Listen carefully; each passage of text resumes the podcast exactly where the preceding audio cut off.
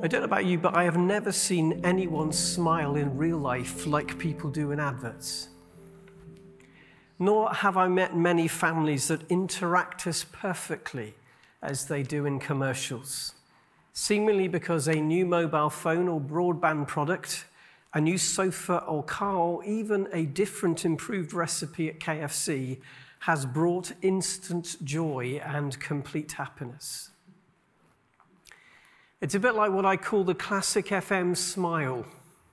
Odd, I know, to talk about a smile on a radio station, but I have found myself wondering to the presenters over the years whether they are told to speak as though they're smiling the whole time. That's the only way I can square how Alexander Armstrong on Pointless sounds completely different to Alexander Armstrong on Classic FM. They barely sound like the same person. I think because he's, they're told to smile the whole time into the microphone. All of these smiles, all of these perfect families of different descriptions, they are selling us something, selling us the idea that a new product can make us smile as well, that, that it can bring a similarly instant joy and complete happiness to our households as well. Now, we all know it's rubbish, and yet somehow it works. The amount spent last year in the UK on advertising was a staggering 32 billion pounds. That's somewhere between a quarter and a third of what was spent on the NHS. Clearly, businesses would not be spending that out amount of money if there was no return. So we all know it's rubbish, but somehow it works. Why does it work? Simply because it taps into our covetousness. It makes us, provokes us to want things. The lifestyles and the holidays and the products other people have the instant joy and complete happiness that advertising sells us. And that's my first point. Coveting sows discontent. It sows discontent. What does it mean to covet? Simply to want something that is not ours. As the 10th commandment read from Deuteronomy this time has it, coveting means to set our desire on something something that doesn't belong to us. Not just to want it, but to set our souls in motion towards it.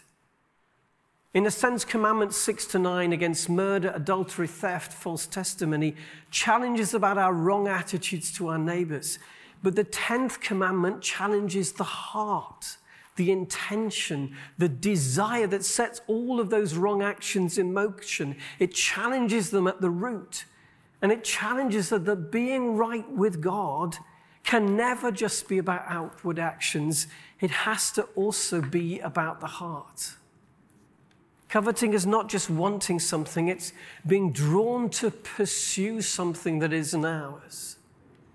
Those radiant smiles in adverts, those perfect, happy households are all drawing us to pursue what they're selling. We know it's rubbish, yet it works. They're all setting our souls towards something that doesn't belong to us and whispering that we should have it. It's holding up a mirror to our lives. It's telling us, look, see what your life could look like. That could be in your pocket. You could be driving this or wearing that. Imagine how happy your family could be in a house like this. Or see, you could look this good. Or dream that your spouse could look that good. Or even worse, that someone else who looks like this could be holding your hand. That's why coveting is such a problem. It sows or it grows discontent within us. It provokes us to be dissatisfied with ourselves, dissatisfied with our lifestyle, dissatisfied with our relationships. It's rotten stuff because it gnaws away at our contentment. It's not just seeing something, a passing person who briefly catches your eye, maybe. It's setting your heart towards what you see. It's pursuing that de- desire, giving it life, breathing it into being. Coveting matters because it sows and it grows discontent in us. It doesn't just sow discontent in us, it also sows competition in us. It sows mistrust. It makes us measure ourselves by what we do not have and by what others do. Rather than focusing what God has blessed us with, we find ourselves focused on what we want. And in a way, that is the beginning of all sin. Because it's the same temptation that was there in the Garden of Eden. Adam and Eve were allowed to eat from any tree but one. Everything was theirs apart from that one tree. Yet the enemy gets them to focus not on all they had, not on the extravagant, boundless provision, but on the one restraint upon them, on the one thing they could not have. So they weren't, they weren't focusing on the massive extent of their freedom, but on its one single limitation. So, in a way, coveting was the first sin, the first sin that unleashes all the others because they set their hearts on what was not theirs. They focused on what they did not have rather than the abundance of blessings all around them. I wonder if you measure yourself by what you have and others do not, by what you don't have and others do. Two of my uncles bought their largest houses in retirement long after their children had left home. One bought a prestigious Georgian property built on three stories overlooking a market square with about seven bedrooms when there were two of them in the house. It was a statement about the success of his life. And having spoken at his funeral and to his sons, I know now much more than I did about what was driving him from his background, but I fear he was measuring himself by what he had because he'd been told he'd never amount to anything. He'd faced the hostility of his father throughout his life. My great uncle Harold married several, several, married several times. Surprisingly, three of those relationships were in his retirement.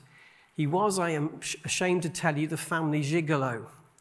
And before you even begin to picture some Valentino or a Clooney or a Brad Pitt, depending on generation, he was about five foot with extremely big ears, and it was a mystery to all of us.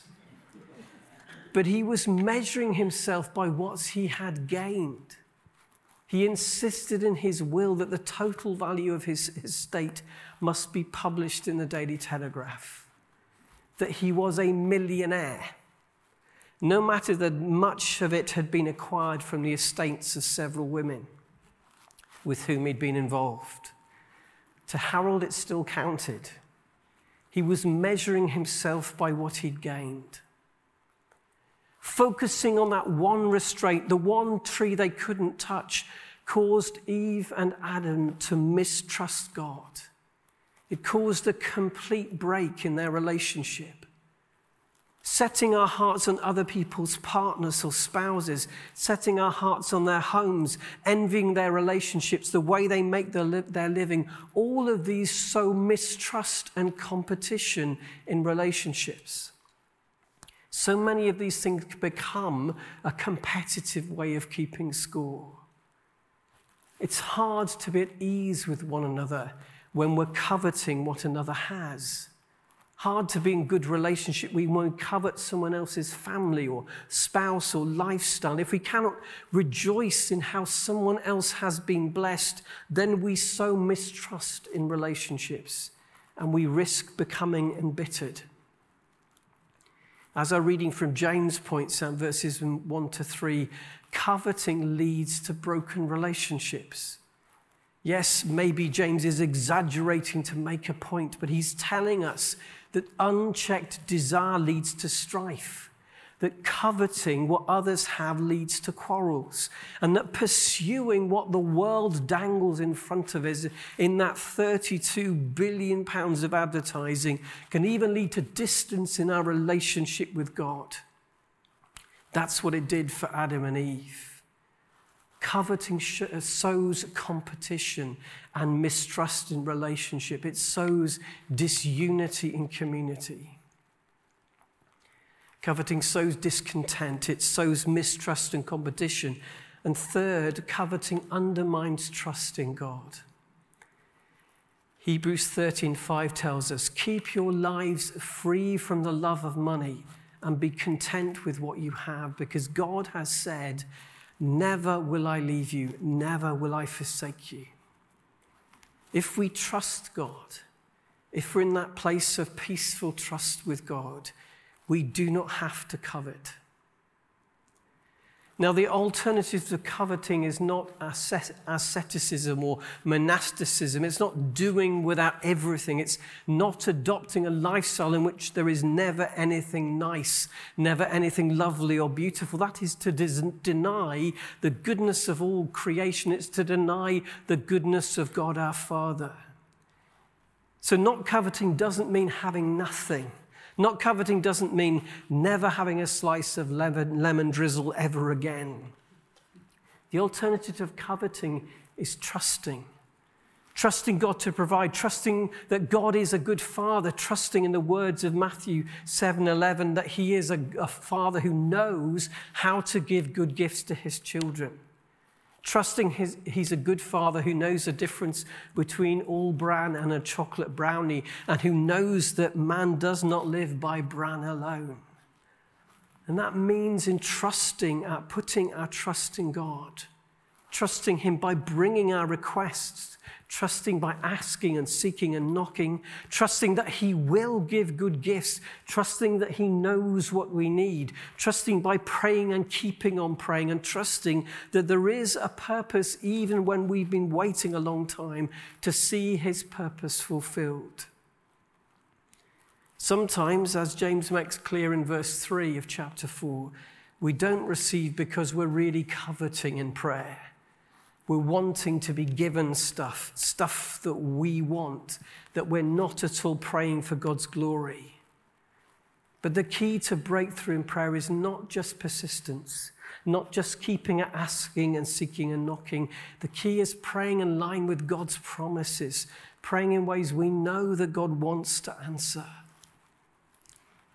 Deuteronomy 5:21 tells us that coveting is setting our desires on something. But in a way, in Matthew 6:33, Jesus tells us what we should covet. Seek first his kingdom and his righteousness, and all of these things will be added to you as well. So Jesus is telling us in a way to covet the kingdom of God to set all our desires on it, to pursue it as of first importance, trusting that then everything else we need will be given to us, everything else will find its proper place. Seeking first his kingdom and his righteousness means coveting his kingly reign in our lives, coveting his right way to live, coveting kingdom breakthrough in our lives. When we covet these, when we pursue them, when we set all our desire on God's way, then we will see God's kingly reign in our lives. Then we will see a much greater measure of God's presence and power amongst us. Then we will see God's kingly reign at work in our church, our households, our community coveting what our neighbors have, whether that's their partners, spouses, households, livelihoods, possessions, or even their eyelashes or their Instagram reel. Coveting what our neighbors have is refusing to trust God. It's a sign that we are being bent out of shape. It's placing ourselves and our desires at the center. But coveting God's kingdom seeking that as of first importance in everything is the most radical choice that we can make. It gets us into right alignment. Coveting the kingdom means trusting God in everything and pursuing his purpose, come what may. So, coveting sows discontent in us. Coveting sows competition and mistrust in relationships. Coveting is in one way with Adam and Eve where sin begins, because coveting sows mistrust in God. The alternative is to covet the kingdom of God, to set our whole desire upon that, trusting that everything else we need will fall into place. Even as I wrote them, I found these hard and challenging words. I want to remind us, though, of how our passage from James ends, which I thought Heather read beautifully. Yes, it challenges us to put things right with God. Yes, it challenges us once more to choose to be a friend of God, but it also promises us that when we draw near to God, He will draw near to us promises us that when we submit to God and resist the enemy, he will flee from us, promises us that evil as we humble ourselves, God who opposes the proud will lift us up, will show us renewed favor. So even if you know that coveting is a problem, whether that's someone else's relationships, lifestyles, gifts, friendships, even if you know coveting has made you mistrust others, even if you know there's stuff to put right here, remember these words. Verse 10 Humble yourselves before the Lord, and he will lift you up. And I'd also like to remind you again of Jesus' words Seek first his kingdom and his righteousness, and all these things will be given to you as well. So I want to encourage you to covet the kingdom, to set your whole desire upon it. That is the very best antidote to coveting other things. And when we covet the kingdom of God, God's Spirit moves, moves within us, moves through us, abides in power within our fellowship, and spills out into the world around us. So covet the kingdom of God. Look beyond what other people have. Trust God as a good father who gives good gifts and covet everything that God has for his people. Be hungry, hungry for the kingdom of God. Amen.